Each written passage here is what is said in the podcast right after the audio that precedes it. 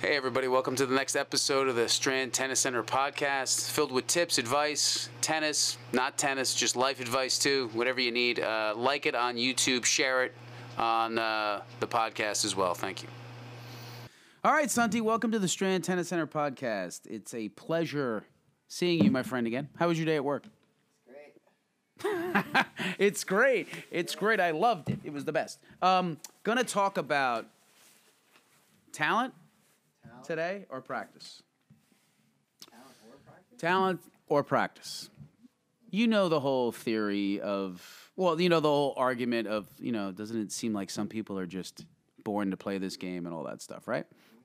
People are just naturally better than other players, right? Um, two different philosophies on that. Every parent should read this book. Number one, I th- I'm gonna uh, Ma- uh, Matthew Syed. I think it is this. Oh, there you go. Sorry, Matthew Syed This is a great book called Bounce. About 10 years ago it's very similar to the outliers where it's a 10000 hours thing but he just relates it to sports right? So basically in this book which every parent should read it's not your natural talent. It's your geographic luck.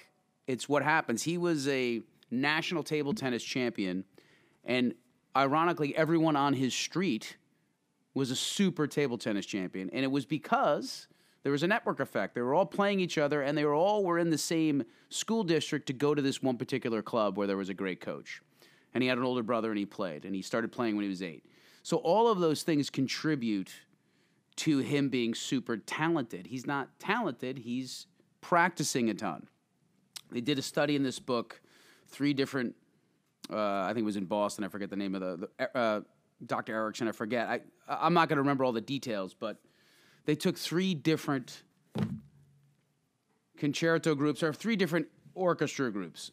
One, they thought these the top group were going to be great soloists, are going to be Lincoln Center. The second group were going to be fourth chair, fifth chair. The third group, they were going to be music teachers. They weren't as talented they did a huge study on them for a while and they found that the difference was the higher level group just practiced more all they did was practice more hours now there's a couple of different things to that right you can you got to remember now and i always think about this you can practice like crazy but you can practice the wrong things so you got to have a good coach right you can't practice 10,000 hours and practice you know hitting a forehand you know with the wrong hand or just hitting a forehand with the wrong grip so you need to there's a lot of factors there. You need to have a great coach. You need to have the right coaching, correct? Number two, you also got to love it. They were saying if you force a kid to do these things and they don't love it, that's going to be a problem too. So, and at the bottom line with this book, we're talking the one percentile, people that are unbelievably successful. So, you can read that book as a parent and go, okay, if I want to try to have my kid be Tiger Woods, I've got to start him at three. And hopefully everything works out and we have all these things where, you know, he's playing with players, he's got a great coach, he loves it and wants to do it. But then there's another book, which is Tim Ferriss's great book. It's Four Hour Work Week, right? It's basically a business book, but it's about hacking things. Tim Ferriss is great on being able to have 80% aptitude with finding the hacks for it. So a lot of people who are not going to have a three year old hitting, you know, a thousand balls when they're three, this is better for most people because it helps them go, okay, like he did something learning Mandarin. What are the most common phrases in Mandarin? Learn those common phrases. You have 80% aptitude. Say it's 10,000 words.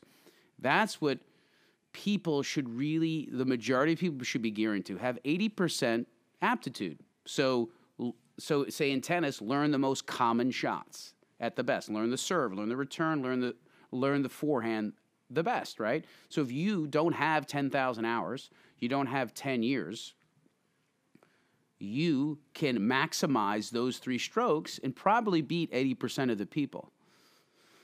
It's all how you want to slice this. If you want a greatest ever champion like Richard Williams did, and you know he, he, before those kids were born, he wanted to do that, right? He set them up for that, and they started playing when they were three and four.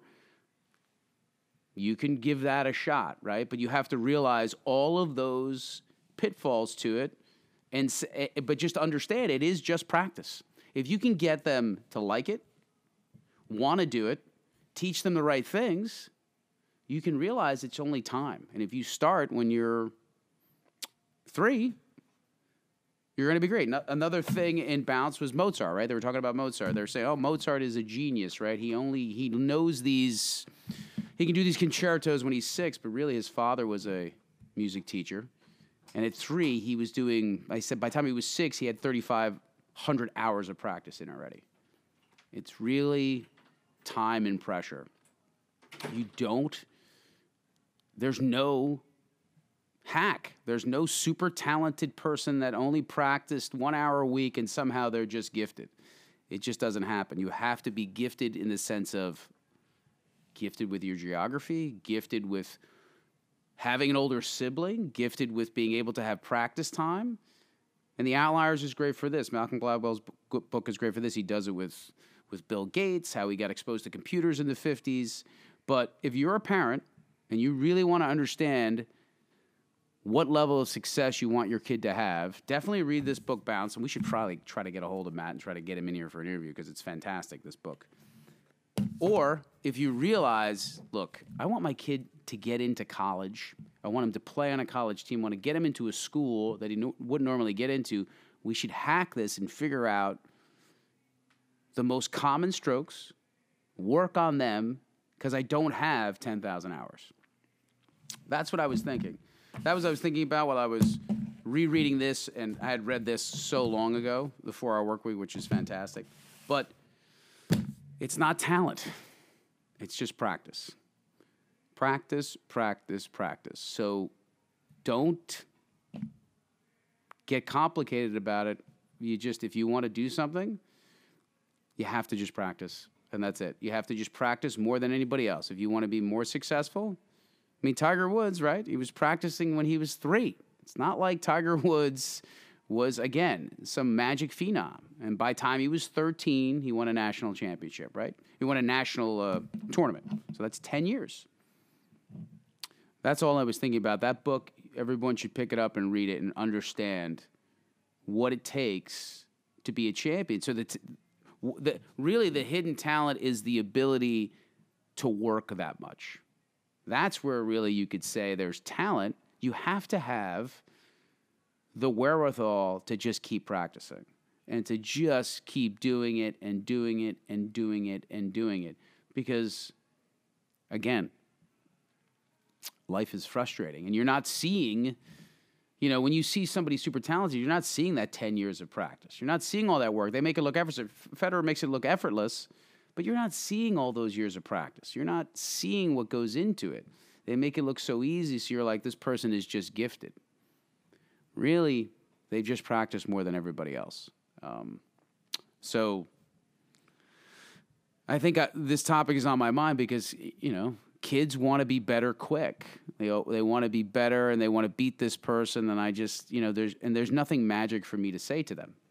The only thing to say is just keep hitting, keep practicing. My job is to guide them in the right direction of the technique being correct, and you know their mental makeup as solid as they can to keep practicing because it's going to be frustrating, and that's what it is. I mean, practicing all those hours, there's going to be a lot of ups and downs, and you have to realize that time and pressure always wins out.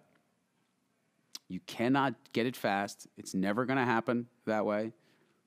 And you just got to practice. Anything, Santi? Anything you feel about? Like, think about. I mean, I would think about you in this job or anybody. Like, you when you spend more hours in it, it starts to get easier, or you start to get a little bit into a rhythm, right? It's like it's like anything, right? We've been doing this for. I always equate these things back to business. So we've been open for 16 years, right? Like I said, podcast before, you know. Hey, it seems like everything's it seems like it runs pretty easy but it's all the 10 15 years of work underneath it right? To make it that simple. You've been through these scenarios before. You understand how to react. You understand what to do. It's just like anything else.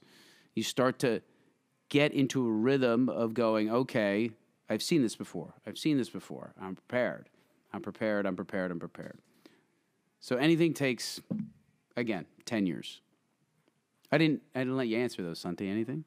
Nope. No. So that's it. So talent or hard work, it's always hard work. Hard work will give you talent. It's never talent.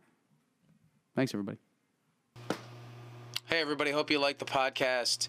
Please share it with your friends, anybody that you know, anybody that's into tennis, anybody that's into bettering themselves. Share it.